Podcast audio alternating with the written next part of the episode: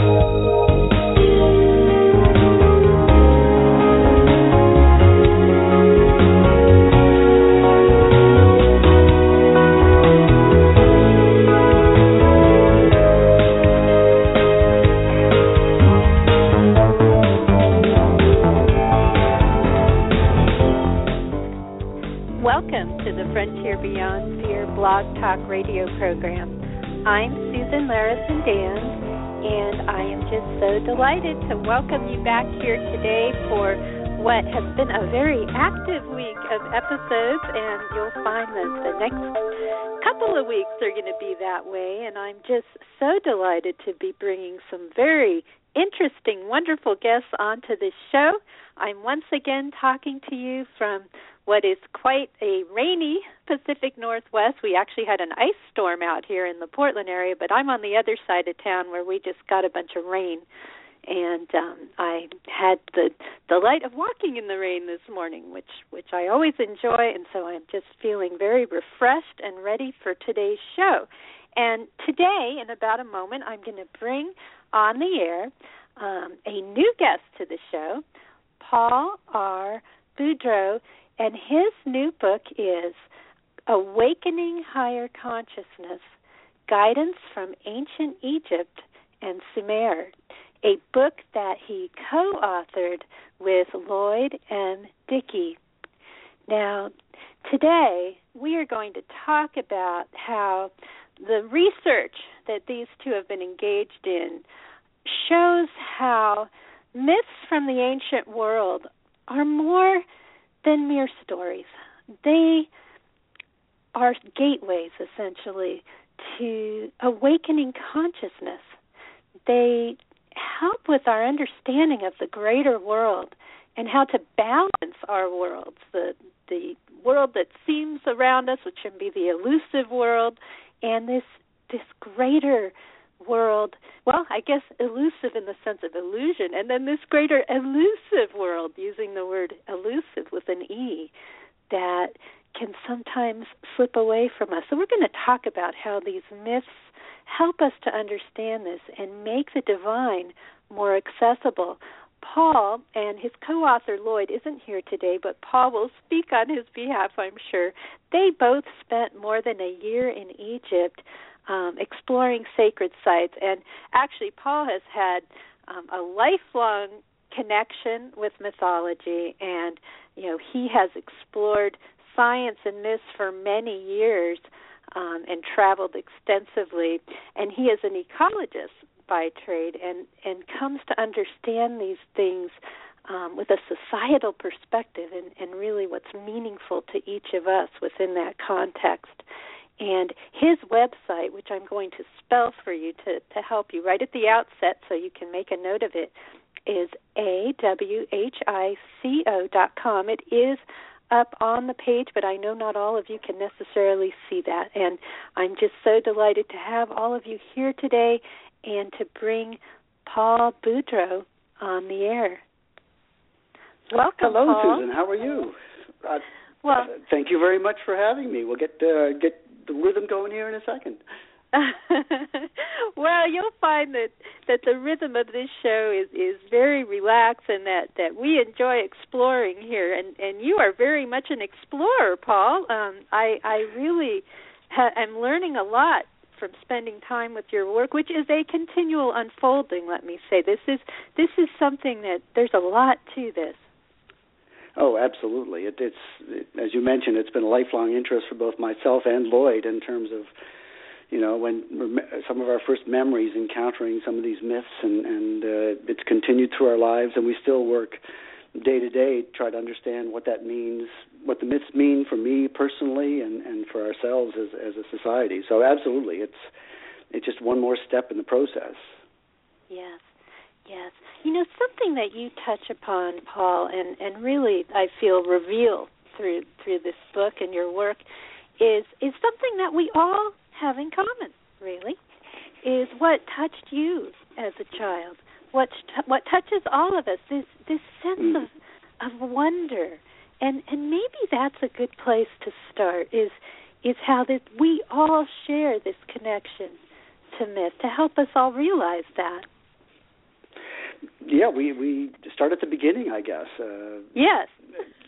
For us as individuals, those early memories. Uh, uh, well, for me personally, it was a lightning bolt. You know, listening to some of the stories, particularly uh, growing up in a, a Christian household and hearing the stories of the Garden of Eden and and mm-hmm. naked people running around with a snake. Sort of, how could it not catch your attention? you know, there, there's something here that I didn't understand, and uh, uh, but there's something important because these these adults, you know, the my teachers, my my my my parents, my my associates, you know, they were they were telling me these stories uh, for a purpose, right? Yes. Not just to entertain me, but to give you know prepare me for life. So.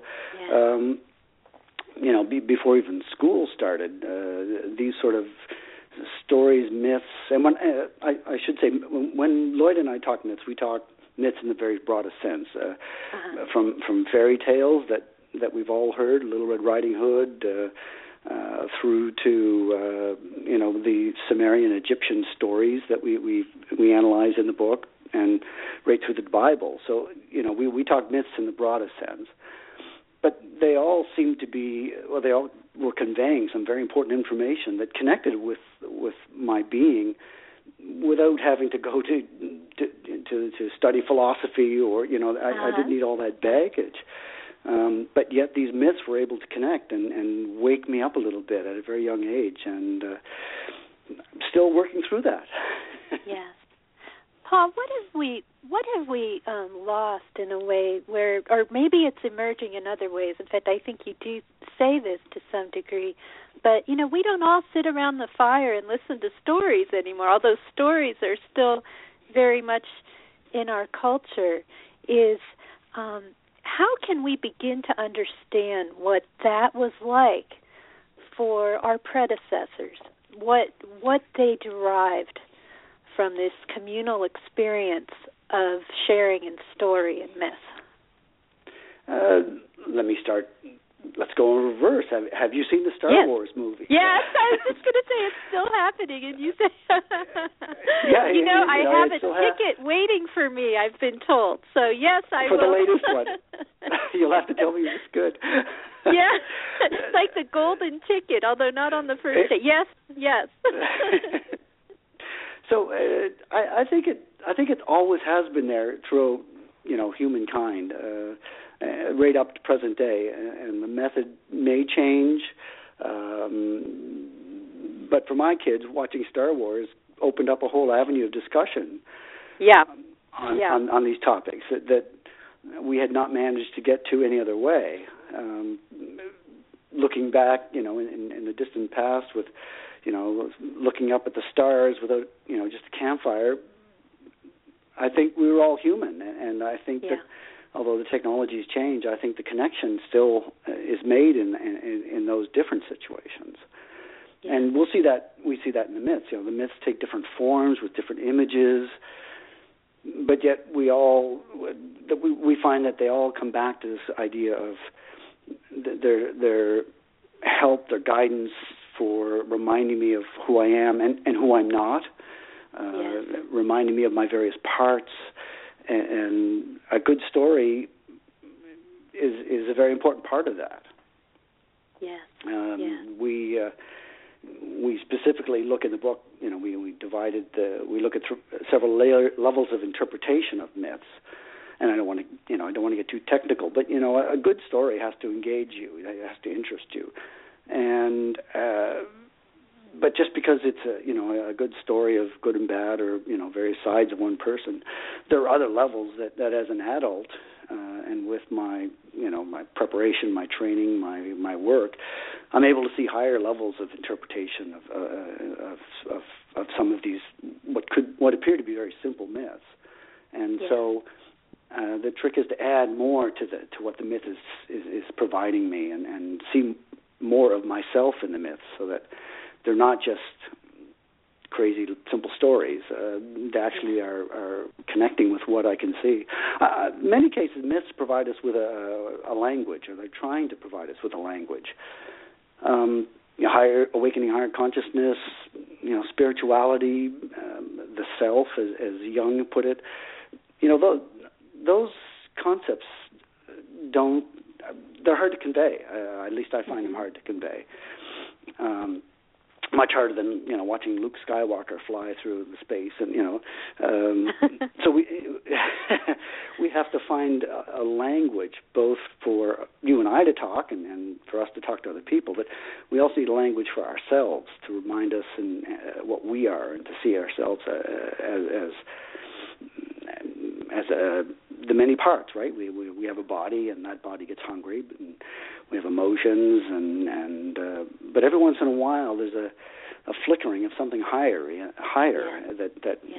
wakes me up, and I think the myths provide us with some, or provide me with some language that helps me realize that yeah, though that's that's a real awakening, and I've got to pay more attention to it, and not get too distracted by how hungry I am. yes, you know something that I was reflecting upon as I was thinking about this and and actually it really is relevant to Star Wars and and maybe that this whole genre that's out there of um you know kind of a new mythology fantasy type literature that's out there and what I have observed is I mm-hmm. came from kind of a scientific um high tech educational background and I right. observed many people who might on the surface say they're rationalists might use that term or some people might call them mm-hmm. materialists or not necessarily not all of them i don't want to characterize any one group this way but there can right. be that element of of not necessarily wanting to to engage with a a direct spiritual tradition or, or anything like that yet mm-hmm. this group in particular you will hear them recite you know all the fantasy novels of a particular of someone like David Eddings or you know you know whatever mm-hmm. um, that was in my day in the 80s you know these popular fantasy authors mm-hmm. or they will be the kids who and I was one of them in the 70s couldn't get enough of Star Wars. Truthfully, I watched it over. Mm-hmm. I mean, I you couldn't watch it over and over back then easily. You had to go to the theater and stand right, in line. Right, right. And yeah, people no. listening, you know, people don't remember that, who, or those who who came along later don't realize. But in any that it engaged us in a way just like you're talking it was just so mm-hmm. magical and it uplifts us out of maybe our own um limitations in terms of thinking about spirituality. And and that's that's mm-hmm. kind of a complex question but somehow it's important because it's really lifting us all to a similar place i think.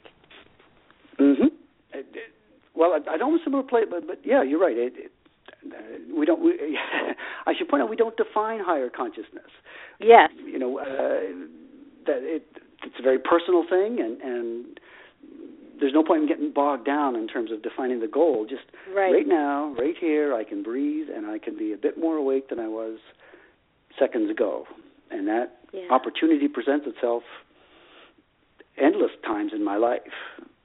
And and each time I'm a, li- a little bit different coming out the other side. So yeah, to see you know Luke turning off his computer, it's like wow, that's wow, yeah. I love that symbol still. I, I use that often in my head. It's like, okay, I'm doing that again. you know, yes, yes, yes, exactly. It, it doesn't have to have So a label, does it? I mean, it's the experience of it. I, if you some things you have to you know have a word for, but if you label it too quickly, you know that it, it disappears. It, it falls like jelly through your fingers, and, and uh, Uh-huh. you can't grasp it. So, uh, Uh-huh. so getting back to the book, of course. Yes, finally. um, we we've gone to we've looked at a number of, of myths in this way in terms of Mhm. well they they they're some of them are, are well known to, to, to us. I mean, we, we definitely deal with the Garden of Eden, but um, we also deal with Gilgamesh and Egyptian Osiris story. And these are stories that some people may or may not have encountered, but um, it, the question is how do you bring yourself to them, and, and if you do that, what can you see in them?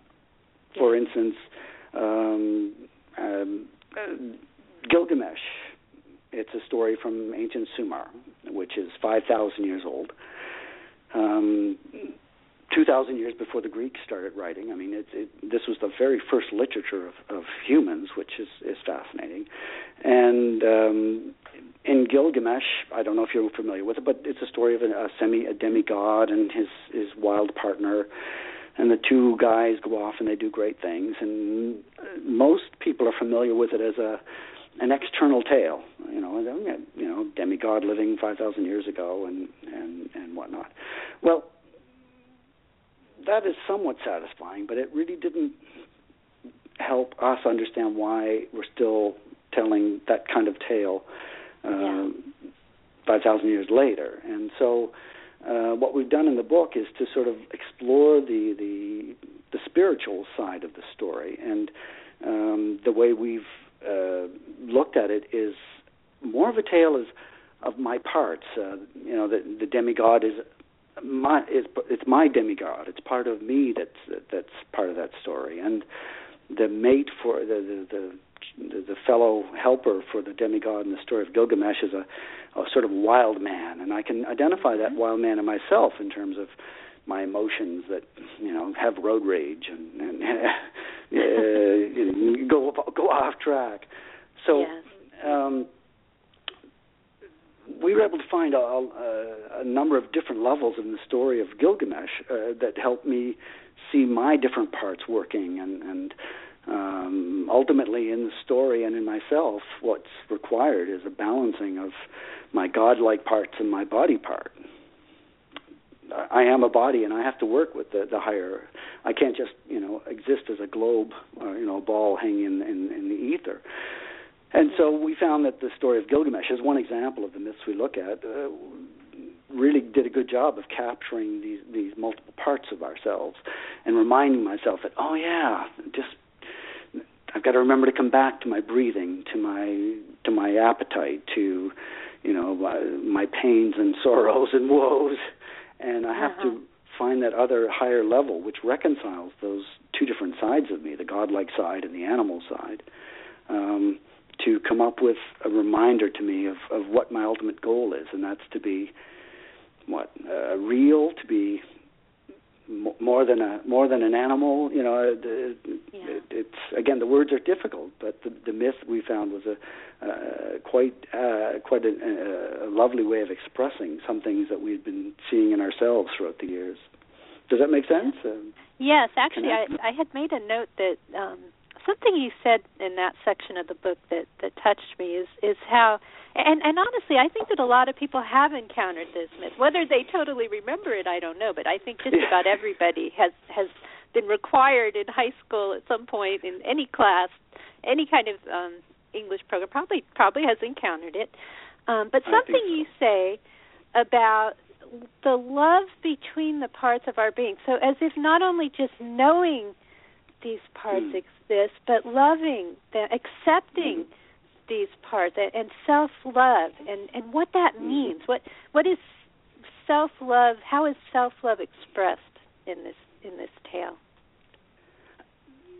The, and how is self love expressed amongst opposite things? Uh, we talk about yes. reconciliation of opposites. Uh, yeah. we're, we're often presented with love you know falling in love and and it's easy it's glorious it's you know it's love of child and such but the love here is how how do two disparate parts how do two different parts really appreciate each other in a way that they yeah. could love each other um, yeah uh, and and that's part of my challenge from and as I strive for wholeness how do I bring my parts so that they love each other mm-hmm. and not work against each other and you know not not interfere with each other because they they do, they do seem to be very very separate when I get when I develop road rage. yeah, that's a really good example. So, so how would it help us navigate that? So we all we've all had it happen. You know, we do something, we say something. Oh. You know, not just on the road. We just it's just like, oh, you know, why why did that happen? Why why did I do that? You know, how does that how how does this tale help us to reconcile that a little bit better and just accept ourselves? It- Is there an example? It's prim- uh, uh, it primarily has to do with recognizing the parts and recognize that I'm not one person. I, you know, I could be leaving the house in the morning and say I'm going to be calm. I'm not. And then waking up to the fact that I'm angry at somebody that cut me off. It's like, Yeah. how yeah. could how could that have happened? You know, I'm, I'm a, we think we're rationalist, right? We we in the Western world we think we're logical, Yeah. uh, but yet this the, these illogical events creep in that that uh, uh, if I notice them, I see more of myself. That's more that's a part I have to love, as opposed to deny or uh, forget about or uh, Yeah. or, or I guess in many cases dwell on for the rest of the day that someone cut me off. I mean, really, Yeah. why, why, Yeah. why should that matter? So seeing the parts uh, comes up in in, in Gilgamesh and in uh, the story of Adam and Eve and, and and and all of these ancient myths. So that it keeps reinforcing the need for me to look at my parts and realizing I'm not one. Yeah. Um, I'm, I'm, uh, there, I'm, there's not just one I. They, they, there's another one ten minutes later, and, and and so to see that is huge. For them Yeah. to fall in love with each other, I don't know. yeah, to to really be able to accept that. Yes. And and then something else before we leave Gilgamesh that that I wanted to explore briefly because of course we're not we're only going to be able to touch on some of these things, but you had mentioned that um, there's there's an element here about going to the limit of your abilities, where where you know I almost see like in the modern world, you know, burnout, for example. You know, if somebody's really pushing themselves to the limits of their ability. and I wonder if you could talk Hmm. about that very briefly. That that how that applies, of course, to our our world today and our lives today. it's there's a there's a number of grades to that. I mean, the the, the one that comes to mind right away is, of course, in, in music, and I practice music, and I and I write songs, and I try to enjoy music, and I'm terrified of performing. But if I Yeah. Go push myself to perform, I perform better than I ever expected. Yeah. Uh, I have a bigger impact than I ever expected. So, Yeah. uh, you know, that that's sort of the positive side of pushing yourself to the limit. Yeah. Uh, we know burnout, and uh, we live quite a different life than than the Egyptians or Sumerians, and you know, we Yeah. have to deal with pressures differently. Um, Yeah. So there's certainly a bad side, uh, but we talk about direct experience, and if you're really, if one can get in connection with one's parts, uh, then that opens doors for for performance in, in the broadest sense, uh, in performance in, in a way that that isn't ordinary, isn't uh, yes. isn't normal. Yes. Now, Kind of transcendent. Um, yes. yeah, absolutely, Uh, yeah, it's definitely transcendent. Yeah. So, you know, we, we we can't get into why we have traffic jams in the 21st century, um, but we seem to be chasing things that that give us the not good stress, but give us the bad stress. And, and uh, as I say, we, we can't get too much into what would it be if what would it mean if our civilization could buy into wholeness and and being as opposed to money and progress. Uh, you know, Yeah. that's a that's a much different conversation. Yes, yes, very Mhm. much so. Um, I want to take us back a little bit because you spend a lot of time, and we've sort of touched upon it a little bit when you talk of like the story of Adam and Eve. But even going farther back, I I I'd like to take us to the creation myths and and also um, well we'll start there and then I think we've already started to talk about separation a little bit because we sort of we start with creation we lead to separation. So I wonder if you could just kind of kind of take us through because there's a lot of rich there's a rich tapestry there. So I'll I'll leave it to you to Mhm. see what you'd like to explore there for us. Well, if I may, can I just read one of the quotes from the book? It, it, Sure. that would be perfect. We we one of the challenges is is bringing making people aware that that some of these concepts are much older than we ever imagined. So, in the book, we build on on a Sumerian myth, um, which reads, and I'll just read two lines. Uh, halfway down says, "When the heavens had been separated from earth, when earth had been delimited from the, delimited from the heavens, when the fame of mankind had been established," and it goes on to say a few other things. So some of the earliest literature that humans ever wrote down had to do with this separation, this distinction yeah. from heaven and earth. Yeah. And it gets back to seeing the different sides of, of myself. Uh, we, we talked about it a few minutes ago, but right. it, it, it, it's a question of of seeing uh, the parts from a higher level, so that it, uh, my best visual image comes is the yin and yang. You know, yeah. the circle with the two teardrops in it um, they're in a hole, they're in a circle, but but the two sides play with each other, and they have to work together to be the to, to make the whole. But and if if you're not perceptive enough or aware enough to see the distinction, to see the separateness, to see earth from heaven, light from darkness, love from hate, um, it's hard to see enough detail to sort of reconcile the two parts, to to to actually have them working together. So uh, I think the first step is definitely to recognize that there are these distinctions, there are these differences, um, and and and that helps one appreciate that. Okay, well, if I've got this this godlike side of me, and I've got my appetites, to see that they're not the same helps me appreciate that. Okay, that's where my work that, that's where my work should go. It has to has to develop both those sides, and it's not one over the other it's not one beating the other, which you know, in, in, in modern the modern world, progress means you know the white cap uh, cowboy wins over the dark hat cowboy. You know, it's yeah. that that's uh, that that's not very productive for for my own personal development. But to yeah. see that there's these two sides um, that could work together uh, is really very useful, and, and well, it's essential. Otherwise, I'm just a mess of you know, I, I don't know who's going to be working uh, working me in the next couple of minutes. Is it going to be my hunger, or is it going to be my desire to be nice to people? Yeah. So, yeah. Uh, from the very beginning, uh, the, the, the the early literature that that we've looked into from Egypt and Sumer had to do with making these distinctions and, and seeing seeing the distinctions in a way that that didn't have one operating against the other.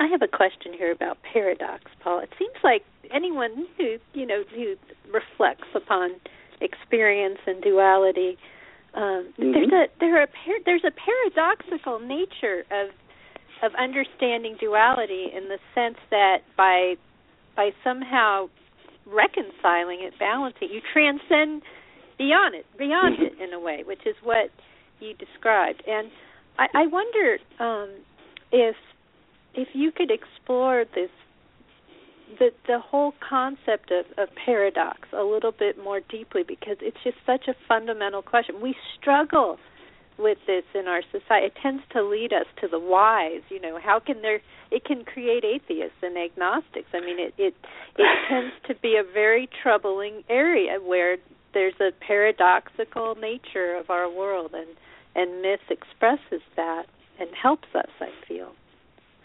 I think it helps us live with the paradox. Uh, I yeah. don't think you know many yeah. paradoxes are never going to be resolved. You know the the, the story of King yeah. Solomon ready to cut the baby in half. Well, that resolved yeah. it. But uh, even even in modern day physics, if I can take a little diversion, uh, yes, modern physics, there, there, there's yeah, you you would understand this. You could explain it better than I. The well, I don't know about of that. Partic- Go ahead. particles and, and the the particle and wave nature of light. Yeah. Now, light yes. is something we encounter every day. I mean, we turn on a light, mm-hmm. we need it to see, and yet w- there's no resolution. In fact, that that it it, it exists both as a particle of light as as well as a wave, and um, we just have to accept that and, and accept that those are just two different states the, yeah. uh, of, of the same thing. So, love and hate. Um, this I, I, I believe is on the same level. Uh, I would like to think that I would become saintly and love everybody, but to date, this has, hasn't happened yet. So I've got to accept that that that these paradoxes uh, exist and they live in me, and our rational world tends to drive us to a resolution of paradox, whether it's a good resolution or a, a necessary pa- pa- uh, resolution, and. Uh, I don't think that's really beneficial for us to, to always drive to to resolving the paradox. Yeah. I think it's better yeah. to to to try to just appreciate both sides and and in some cases maybe strengthen. But it's not just the spirit uh, the field of spirituality uh, you know physics hard physics still still has to struggle with uh, with uh, these kind of paradoxes. Yes. Yes. And that's um, not without you know, trying to resolve them. Yeah. Yeah. Somewhere along the the way in in as in your exploration I know that you speak of the heart versus the mind in a way and how these are expressed. And and somehow it seems like the mind tries so hard to logically resolve things um and and yet the heart perhaps sees beyond it. You know it, it can't quite explain it. It's it's like looking at a an object in the sky without looking directly at it, you know, where you can see it better. I always found that odd. You know, if you people are into astronomy, they say, "Well, don't look." you know, if you don't look That's a good example. at, yes. Uh, at Andromeda, you'll see it, you know, or or whatever. And and there's mm-hmm. something there I think related to this that that and, and mm-hmm. so I guess just to form a question here is since this is a topic we've explored a lot on this show, um, you know the mm-hmm. the following one's heart and and listening to one's heart. Um how how does myth help us with that? Help us to to get in touch i mean with the heart? Most most myths include a very strong relationship between well Gilgamesh is an example between participants. Garden of Eden is another uh, relationship. And there's a lot of interaction relationship between all the players in in, in, in the myths we've looked at. Um, and so I don't know if that gets directly at, at how we could strengthen our, our heart and our intuition over our our logic. Um, eh, in the Western world, we're we're we're well conditioned to use our logic and our heads yeah. in, in formal fashion. Uh, we go to grade school and, and university and whatnot, but um, we're not so formally trained in terms of how we could follow our hearts, and uh, that may be something that uh, we have to connect, we have to uh, address down the road. But uh, there are certainly many people that I've met that that are guided more by their heart than their head, and in many ways I'm envious because. Yeah. Uh, as you say, I'm, I'm an ecologist, so I, I, I, I see some some of my logical side. Um, yeah. Uh, you categorize things, perhaps, you know. Or, yeah, but yeah. one of my own personal experiences uh, here in, in Nova Scotia has been to spend some time with some of our First Nations people, uh-huh. and and uh, participate in some of their talking circles, and uh, and so, and, and they definitely demonstrate a, a, a movement which leads from the heart, uh, much more than than logic, and it's a it's an incredibly powerful force when you you experience it. So there are there are certainly cultures and seeds and, and people that that are well versed in, in in leading with the heart more than I, and uh, that's one of my challenges to sort of learn from them and appreciate that. Yeah, yeah. You know, as long as we're talking about place for a minute, and, and it's good that you mentioned that that you're in Nova Scotia.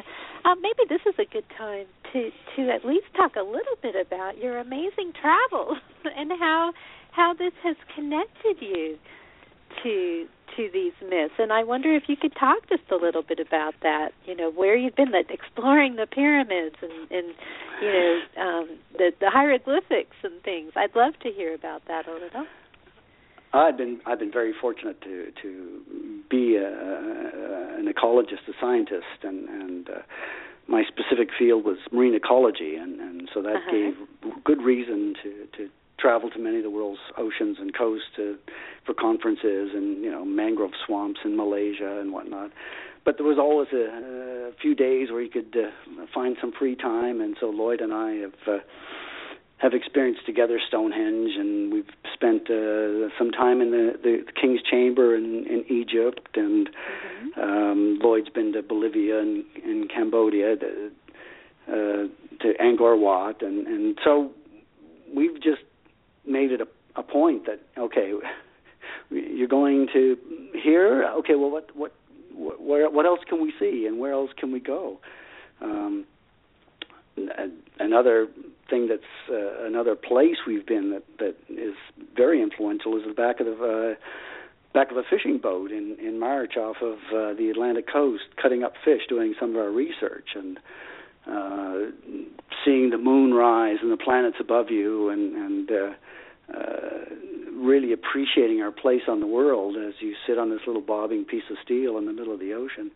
So. Yeah. Uh, we we try to ma- make the best of, of all of our opportunities, and, and again, I, I express gratitude more more than anything else, I guess, yeah. that my life was able to uh, put me in those places.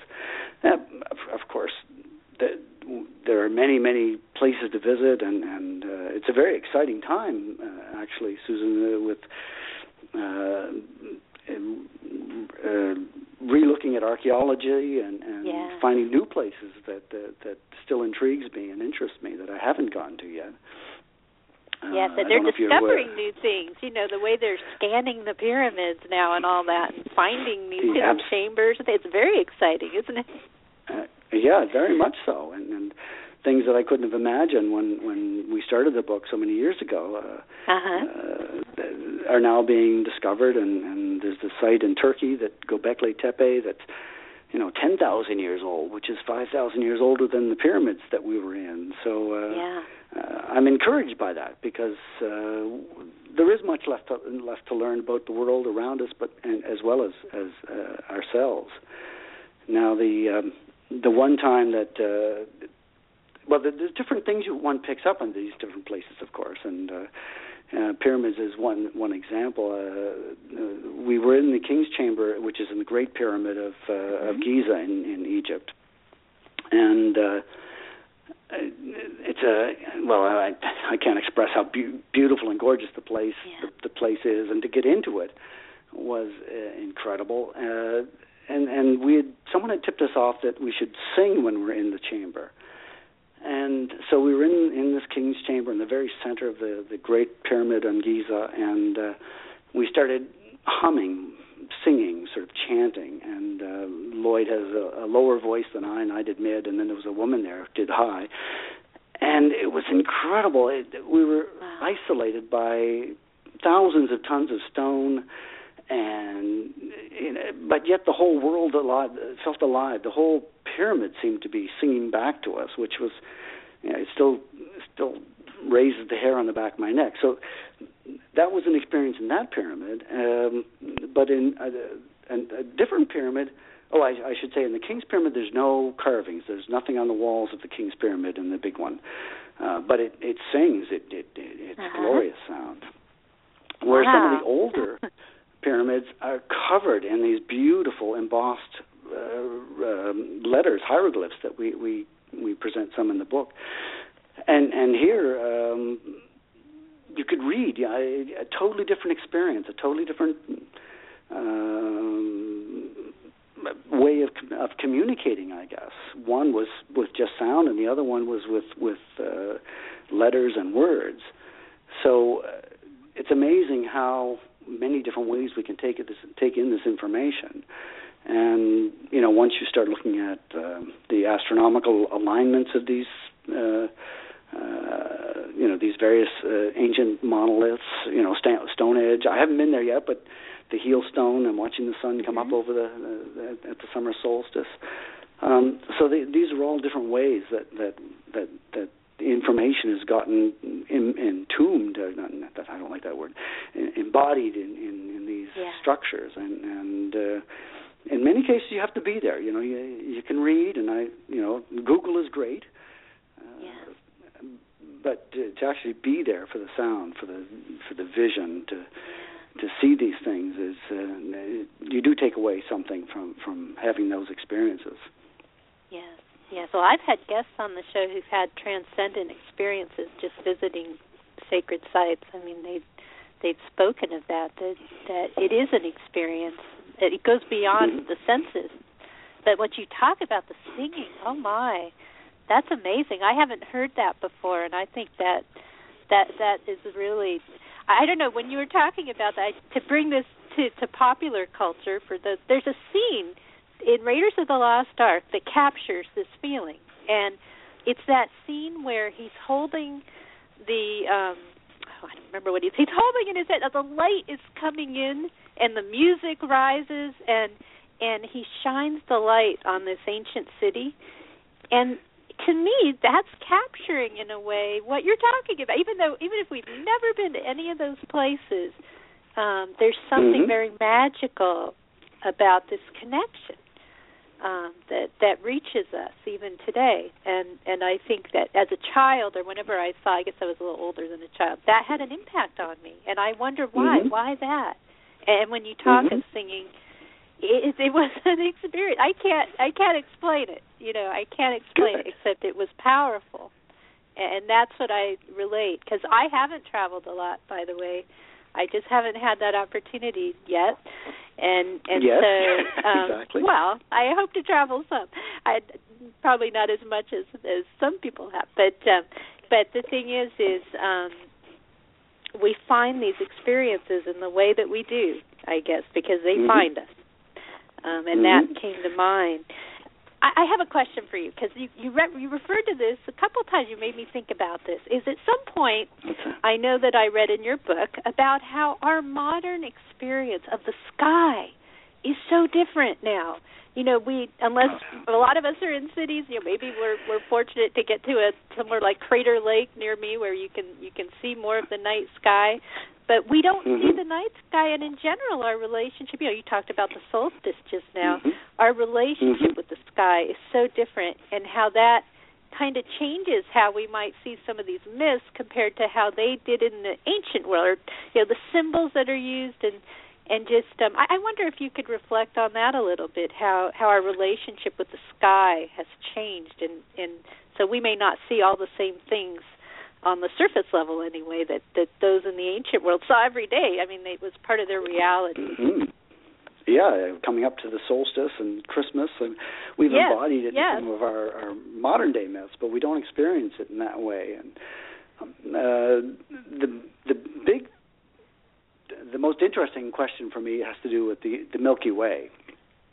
I think everybody's heard of the Milky Way. It's the galaxy that we're in, and it, it lights up a band in the sky. And and I've getting back to my my personal experience, I've I managed to see it well, probably a couple times a year.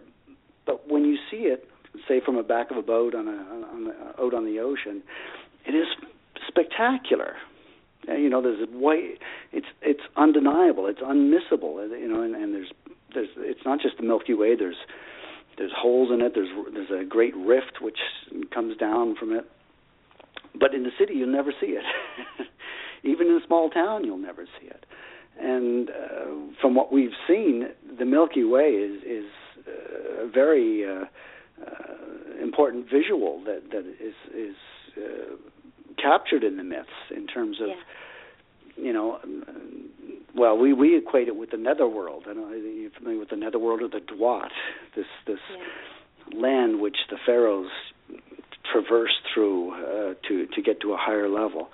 Um, and and so we equate the the Milky Way with with uh, with the Duat and when you see this the, this band of light above you, it's it's remarkable how it sticks out as opposed to most cities. You'll see, you might see some bright stars, Orion, and might see the North Star, but the Milky Way uh, for me has a has a real a draw that that that that you don't experience in normal day life driving down the highway or whatnot.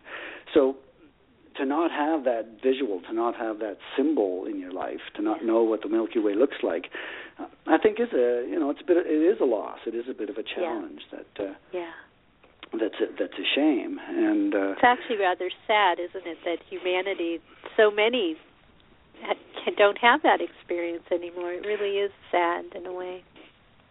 And when you look in in, in sort of uh, uh, prehistory and, and uh, at the you know the time that that some of these earlier structures were built, and to realize that, they were lined up on things that that that people saw every night, it, it's uh, it's in one way it's amazing, in another way it's like well it's there, you know it's it's so obvious, but for us it, it's uh, it's kind of missing, and and uh, and that goes for um, another powerful image that that's much more day to day is a good sunset or a good sunrise. Yeah. to, yeah. To see the sunrise or sunset, uh, for me sitting on a beach to, to see the sunset, you I get a real sense of that the earth is moving. You know, it's it's like yeah, and we're moving pretty fast. You know, look at the sun go. Um, so it some of the images uh, uh, carry forward and and but some of them are just purely intellectual in terms of oh yeah I've heard the Milky Way and I know what it is as opposed to wow look at that it's it's right out there and it's arching over our heads sort of thing. Yeah. Um, we yeah. we get a little bit into Jungian archetypes uh, in terms of uh, you know images that that that that we all have and and and I think some of the the stars and the and, and the sky are, are some of the more powerful uh, archetypes that connects us all around the world in terms of yeah. oh yeah we can all see it and it's it's all there. When you look up at the full moon and someone in Africa is looking at that same full moon. And yes. someone in yeah. Australia is doing the same thing so. Yes. Yes. So true. So true. Um you know there's one area that we haven't explored too much and maybe we can enter into this a little bit. We still have still have time left is is more more deeply exploring relationship a little bit. And and maybe you could talk a little bit about um I mean I don't know Osiris and Isis maybe or or um I, I'm not sure how you might want to explore that. We talked a little bit about the Gilgamesh myth and how mm-hmm. that um you know that's about relationship but but but I wonder if you could explore that a little bit more. Oh well, my favorite relationship is between the two gods Heka and Maat. Okay. They're Egyptian. They're Egyptian uh, uh, gods, neters, principles, I guess, principles of action. And um, uh, Maat is much more well known in the Western world. Maat is the god, a female god. She's the god of order, justice, truth. Uh, she very much aligns with some of the Greek principles of you know order and everything is set out. Um, but in the book, we we look into her mate or her the person who she has a relationship with, which is uh, Heka, and Heka is magic. Heka is creation. Heka is uh, generation. And in the pyramid text, which is in actually written in, in a dozen of the pyramids in Egypt, in the pyramid text, uh, there is a lot of mention of, of Maat, or at least in the translations, one can see references to Maat all over the place. Order, you know, the pharaoh was lining up the, the farm lots and, and regulating the river and all this. But Heka, the, the god of magic, is is not really apparent. It's it's uh, in in many of the, the sort of 18th century, 19th century translations, and we were struck by this because, uh, well, we are interested in, in the role of magic, being biologists, yeah. you know, creation, eco- ecologist. Order isn't the only thing out there. You know, there's something more that's that is generally required. And yeah. so we explore the, the the the god of Heka and how Heka and Maat order and uh, Heka and Maat magic and order um, play a much bigger role in in creation uh, than we were taught led to believe. Um, and it it's it's one of those paradoxes. It, it's uh, they seem opposite one another, but yet uh, in, in our reading of the pyramid texts, uh, it became apparent that they're they both seem to be always present when there's creation. So you need some order, but you you need that that extra little bit, whether it's. What the spark of life or uh, that that little unknown, that that irrational impetus that that gets things going.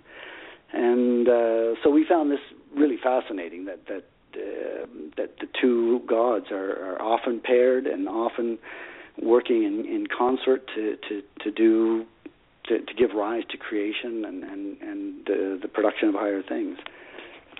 Now, ma- Heka magic, of course, was very much uh, dismissed by the, the Christians in, the medieval times, and so maybe what we first encountered was uh, sort of the the history of uh, of that interpretation, and and uh, if whether that's so or not, I don't I don't know, but we would like to promote magic, uh, the god of magic, and his relationship to to to Maat, uh, to to better reestablish the myth of of, uh, of these two very important Egyptian creation gods, so that um, we in our Western world can start to appreciate that unknown. Um, uh, as a as an ecologist, of course, there, uh, there's always a question of you know what gives rise to things and what's the right level and yeah. and uh, you know how do predator prey interact uh, and and this this relationship between these two opposite gods seem to capture that very well. Is that you need you know you need uh, enough prey to support. You need enough fo- foxes. Uh, you need enough hares, rabbits to support the foxes. But if you have too many foxes, you don't have any hares. You don't yeah. have any rabbits. So um, yeah. it, we we found this relationship to be very useful in in, uh, in applying even to some of our professional questions in terms of. Uh, what is that more more than just order that that's required to to make us our ecosystems work and uh, um, yeah that, that we're still exploring the, the, that that particular relationship, and uh, but it was fascinating to see once you dug a little bit into the actual early text that that that they both sides were there, even if they they, they weren't equally represented, and, and hopefully we can. Um, somehow contribute to, to, to looking at the Egyptian myths in a way that gives us an opportunity to to introduce magic and creation. Yes. Oh, I love that actually. I mean, because because when you think about it, you know, even um, the the quantum physicists, for example, if you want to bring physics up again, just briefly, is that some of that can appear like magic. it like uh, it, oh. it defies the order that that everyone thinks should be there. You know, of course, that's the whole point. You know, thinking that something is there has a, has an impact, and it doesn't make any sense. It's like you know, that's right. It, it seems very magical, and you know, Jungian synchronicity comes up, you know, that uh, always yeah. feels magical, and and so I love yeah, yeah. that. There's a myth encompassing that. I think that's very cool. We need to bring that forward for sure. and not just a myth. This was one of the first myths ever written down. It's like yes, how, yes. You know, it's it, not, how could that be? And in a sense, it makes sense, one actually. can understand. well, in, in, a sense, it explains in a that you know they were way, writing yes. about important things. Yeah, they were writing about important things. Uh, wow. You know, if you only have your one shot to to carve your story into a, a pyramid, you're going to write about important things to them, not yes. not you know yes. trivial things. So. Um, yes. Mhm. I would consider magic quite important. Yes. uh, absolutely. If it has Even to do with creation. uh, and magic in terms of creation in particular is is very is, important. Mhm. Yeah. Yeah, and and uh, you know, looking at, at quantum physics, you're right. You know, two particles that are separated, influencing each, each other, and we yeah. don't know how. That's great. It, That's it seems like magic. it seems like magic. Yeah, absolutely. Yes. Yes. And very love, much so. so. It, it it it also borders on love making the world go round. I mean, mm-hmm. what's love, and how could love influence things? Well, it influences who we associate with and who we don't, and yeah. It's not as easy not to it's not as easy to fall in love and not easy to not be in love. It's uh, it, it, it's part of that magic that it's the part of the magical side that's represented by Heka, as opposed to order and and uh, and and logic and justice and and we need both. Yeah. We need you know we need we need both, and, and the myths remind us that, that it's that balance to to find the right level for those those two forces is is really critical. Yeah. Not one over the other, not one beating up the other. It's it's a matter of let's let them both exist and see where that takes us. Yes, yes, very much so. Well, well, Paul, um, what a what a wonderful hour! I've really enjoyed this conversation with you, and and I think we've come full circle. You know, we've come to this concept. You know, you emphasize so much in your work wholeness. You know, and and that's mm-hmm. really what you just expressed so beautifully. Mm-hmm. And and um, I I just want to thank you very much for for being here today and just exploring. I I really enjoyed our conversation today. Oh, so did I. It's great fun. Absolutely. You, oh, wonderful. I wasn't going to mention physics, but you brought that in. Well, well, it just comes up, doesn't it? But you know, it's still very approachable. I mean, these things are all becoming um discussed among every I mean you don't you don't even have to remember your physics if you took it from most people took some physics in high school. You know, all of us have been exposed to some of these things at some point and although not quantum physics, I mean that's really blowing everyone out of the water. I mean so so yes. No, but um, the wholeness lives on that level as well in terms it of does. you know, you it can't does. partition spirituality so. off in one one corner and not deal with it the rest of your world. So uh, yeah, no, it's excellent. I really appreciate the time and the it's been fun chatting, and and uh, you got me thinking about a few other things I've got to follow up on. Oh, good. That's wonderful. I, I want to remind people. I'm going to spell your website. In fact, why don't you spell your website again? The best place where people can learn about your work. Once again. It's the first two letters of Awakening Higher Consciousness. So it's A W H I C O dot com. And on the website, uh, we're posting blogs about some of human history and, and um, various things that we've followed up since the, since the book was published. There's also, but if you do a Google search or a Bing search for A W H I C O, you'll find the links to the. We have a Facebook site and a Twitter site and and whatnot. And of course, we'd love to hear from anybody, uh, good or bad. Uh, uh, feedback is always important, but. Um, definitely all the, the, the, social media tools are there. If you have a question or uh, something that uh, that that some point you want to make that we could we could all benefit from. Yeah. So A W H I C O. Well, I know I'll enjoy continuing to explore your work. You've given me a lot to think about too, Paul. And um, and give my best regards to your co-author and co-traveler Lloyd, because um, I, I just will. find your work really interesting, and I hope the readers or the listeners become readers. In fact, let's put it that way: become readers of your work and explorers of myth. Um, this is a gateway to to a richer world. So.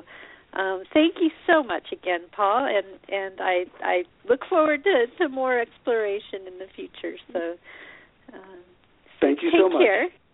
All, All right, right. Take care. Bye. Um, just a quick note before the live audience goes. Um, we do have another show tomorrow. As I said, these are action-packed weeks here heading into the holidays. Um, I'm going to be taking a little break over the holidays. Maybe have a little, little couple shows, perhaps. I'm not sure. But tomorrow, tomorrow is December 3rd, um, Thursday, um, 1 p.m. Pacific. Again, same time, 4 p.m. Eastern. I have coming on the show yet another amazing person.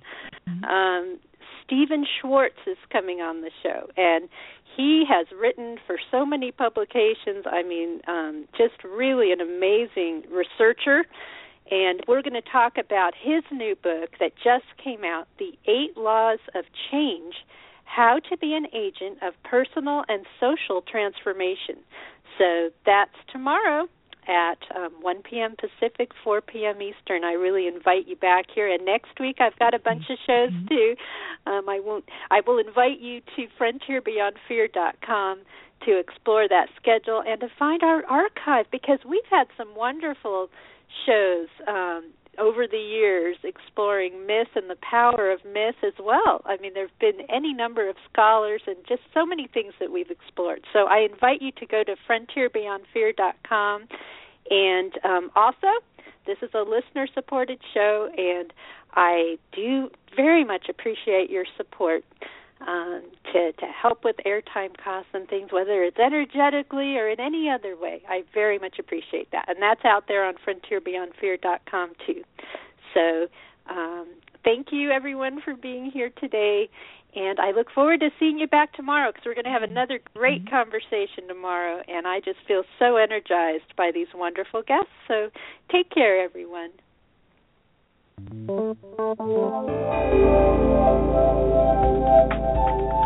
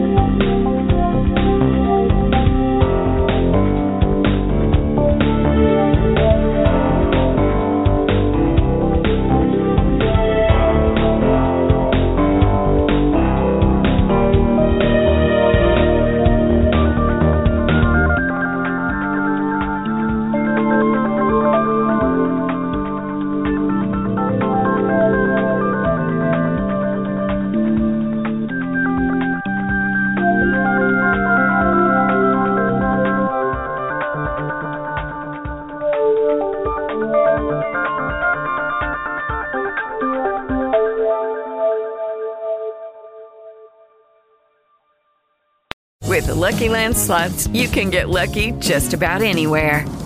This is your captain speaking. Uh, we've got clear runway and the weather's fine, but we're just going to circle up here a while and uh, get lucky.